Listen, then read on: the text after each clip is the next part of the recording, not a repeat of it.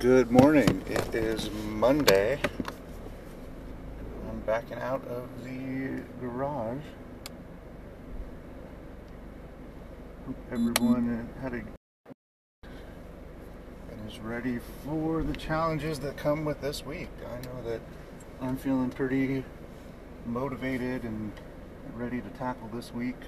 Um, we'll see how it goes. It's a little wet and drizzly this morning. There's a tropical storm to the south, and uh, while it's not expected to have a big impact here, the roads are a little wet, so we'll see how getting to the office goes. It already looks like my normal route is uh, be a little slower, so I may go the, the backup way just because it's no fun going the rather be on a path that's moving constantly than a path that's uh, stop and go, stop and go.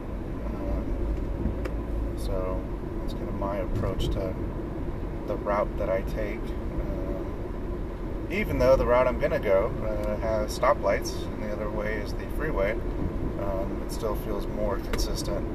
And right now, my Google Maps, which displays on the screen in my car, is showing me that it's tracking that route as red, so that probably means it's probably going to be even worse than um, what it is right now. So I'm going to go the backup way um, and see how that goes. So this will be fun. Haven't gone this way in a while. It's good to have multiple routes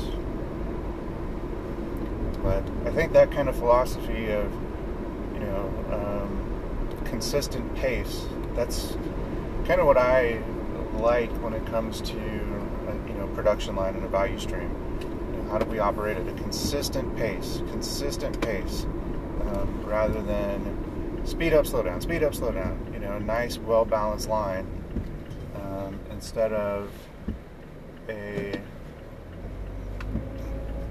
line that is not set up to handle, you know, a lot of different mix. Um, so, meaning if I have work complexities that are above the target cycle time and the planned cycle time for the line, and the only way that I could, uh, or, when I run those, I, the line slows down and it's no longer consistent the line is uh, uh, kind of like stop and go and stop and go because it'll just come to a complete halt with these higher work content, you, you know, uh, uh, things going down it. Um, I would prefer setting up the line to where the planned cycle time is based on the highest or the most repeatable unit with the highest planned cycle time. Run the line like that. You'll be a little bit slower when you know running the less complicated units, but you'll have consistency. Now, if there's a lot of variation in when those uh, units with the higher work content come through, then you can configure your line differently based on the schedule that you have that you want to run or the backlog. So when the backlog has few to none of those units, whether it's a seasonality thing or whatever, then okay, you plan the line a little bit different. And it may change from day to day, week to week, month to month. Um, but you know, to assume that a, a, a, value stream needs to be static, um, it's kind of like know, inflexible thinking. It's not set it and forget it. It's you know constant analyzation of what are we, what did we run today? How did that go? What are we running tomorrow? What do we expect? You know, uh, just constant analysis of, of, that value stream. And so, um, and then if you have to, and if it's feasible, what you can do if you realize that hey. Uh, like we're seeing a lot of the same, or you know, we need to up our capacity, um, but uh, we're not able to meet the we don't have enough capacity to meet customer demand, well then if you have the, the footprint, then perhaps you can combine the higher work content product with the uh, on another value stream. So perhaps it's feasible to uh, do that uh, instead of just trying to do it all on the same value stream. So again, that's where that flexibility comes into play. Um, being able to do multiple things multiple ways and not just kind of set on one way to do it.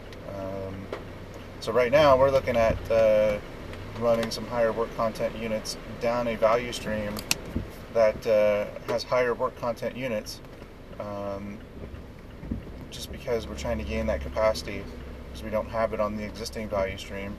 Uh, we haven't you know cracked the code to, to figure that part out. So um, yeah, that's something we're doing, but uh, I'm I'm all about doing that. We did it uh, in our history. We've done that before. Um, done it with a certain value stream um, because we had much higher work content units coming through, and uh, it was a challenge to try to figure those out given the uh, constraints we had. And uh, so we just turned it into two lines. I took a lot of uh, lean thinking to do that because we had to. Uh, it's raining pretty good. Uh, we had to learn how to do that. We had to move to tube and bracket workstations. We had to move to uh, uh, Kanbans, uh, getting rid of anything that came to us on pallets so that we could free up some space on the production floor. So it took a lot of work um, and a lot of thinking um, but we were able to drive and, and get to that. Uh, in this case, uh, what we're doing right now with that, we've already reduced the footprint as much as we can. Uh, so combining with uh, another line is just the way to go. Sorry, I got a yellow light and it was kind of dicey. Uh, kind of was at that point where the roads are wet do I hit the gas? Do I hit the, the brake? Uh, luckily, I was able to brake safely, but that was not good. Um, yeah, podcasting in the rain. Um, luckily, I'm into a little safer stretch of the road here, but that was a little dicey. Um, but so I'm excited. We're, we should be launching that soon. Um, given the variation on the value stream that we'll be working on, they kit. Uh, the products um, because there's a lot of sub-assemblies that are very unique to different configurations um, and and their repeatability isn't very high. Uh, so we we kit um, and because we kit um, we will be kitting the uh, product we're moving from one value stream we will be kitting that onto this line. So that'll be interesting to see how that all plays out. Not a big fan of kitting, um, but don't let uh, best get in the way of better. And if this is better and gives us more capacity, then uh, you know I'm in support of it. Um, so yeah, uh, I'm on board. I'm I'm happy to see. It. So we're supposed to launch that next week, but uh, I have a feeling that we'll be able to move You know, there's a lot of emphasis on getting this done, that we'll be able to move and, and get it done uh, this week. So that will be good. Um, I'm excited about that. Um, so uh, one thing that I'm kind of disappointed about, uh, I, I, have an automation project in the works, and it looks like, um, despite me talking with engineering before pursuing it, engineering has come up with a solution that will uh, obsolete the process I'm trying to automate. so um, that was kind of difficult to hear about. Um, the engineers I spoke to did not know that that was being done. Um, so we'll see how that uh, how things move going forward with that. Um, I expect. I told them I need an answer this week, you know, because I got a company who thinks they're getting a project, and so I need to start with that communication. Um, but yeah, just kind of um, something that I had spoke about before, the need to um, to get those folks involved uh, early on with any automation decision um, is something that I need to, to start doing just because it'll help us avoid a situation like this um, going forward where there's something that's being worked on that uh, a design change could impact its its uh, go forward. So um, yeah, so that's already in the works. Um, so that's that's pretty cool. Um, trying to think what else. Uh, this uh, driving in the rain has kind of got me a little uh, uh, all my attention away. So I'm at a point where I could stop the podcast. So I think I'm going to do that and focus on the road. Hope you have a safe and wonderful day. Um, I'll promise to do another podcast uh, tomorrow.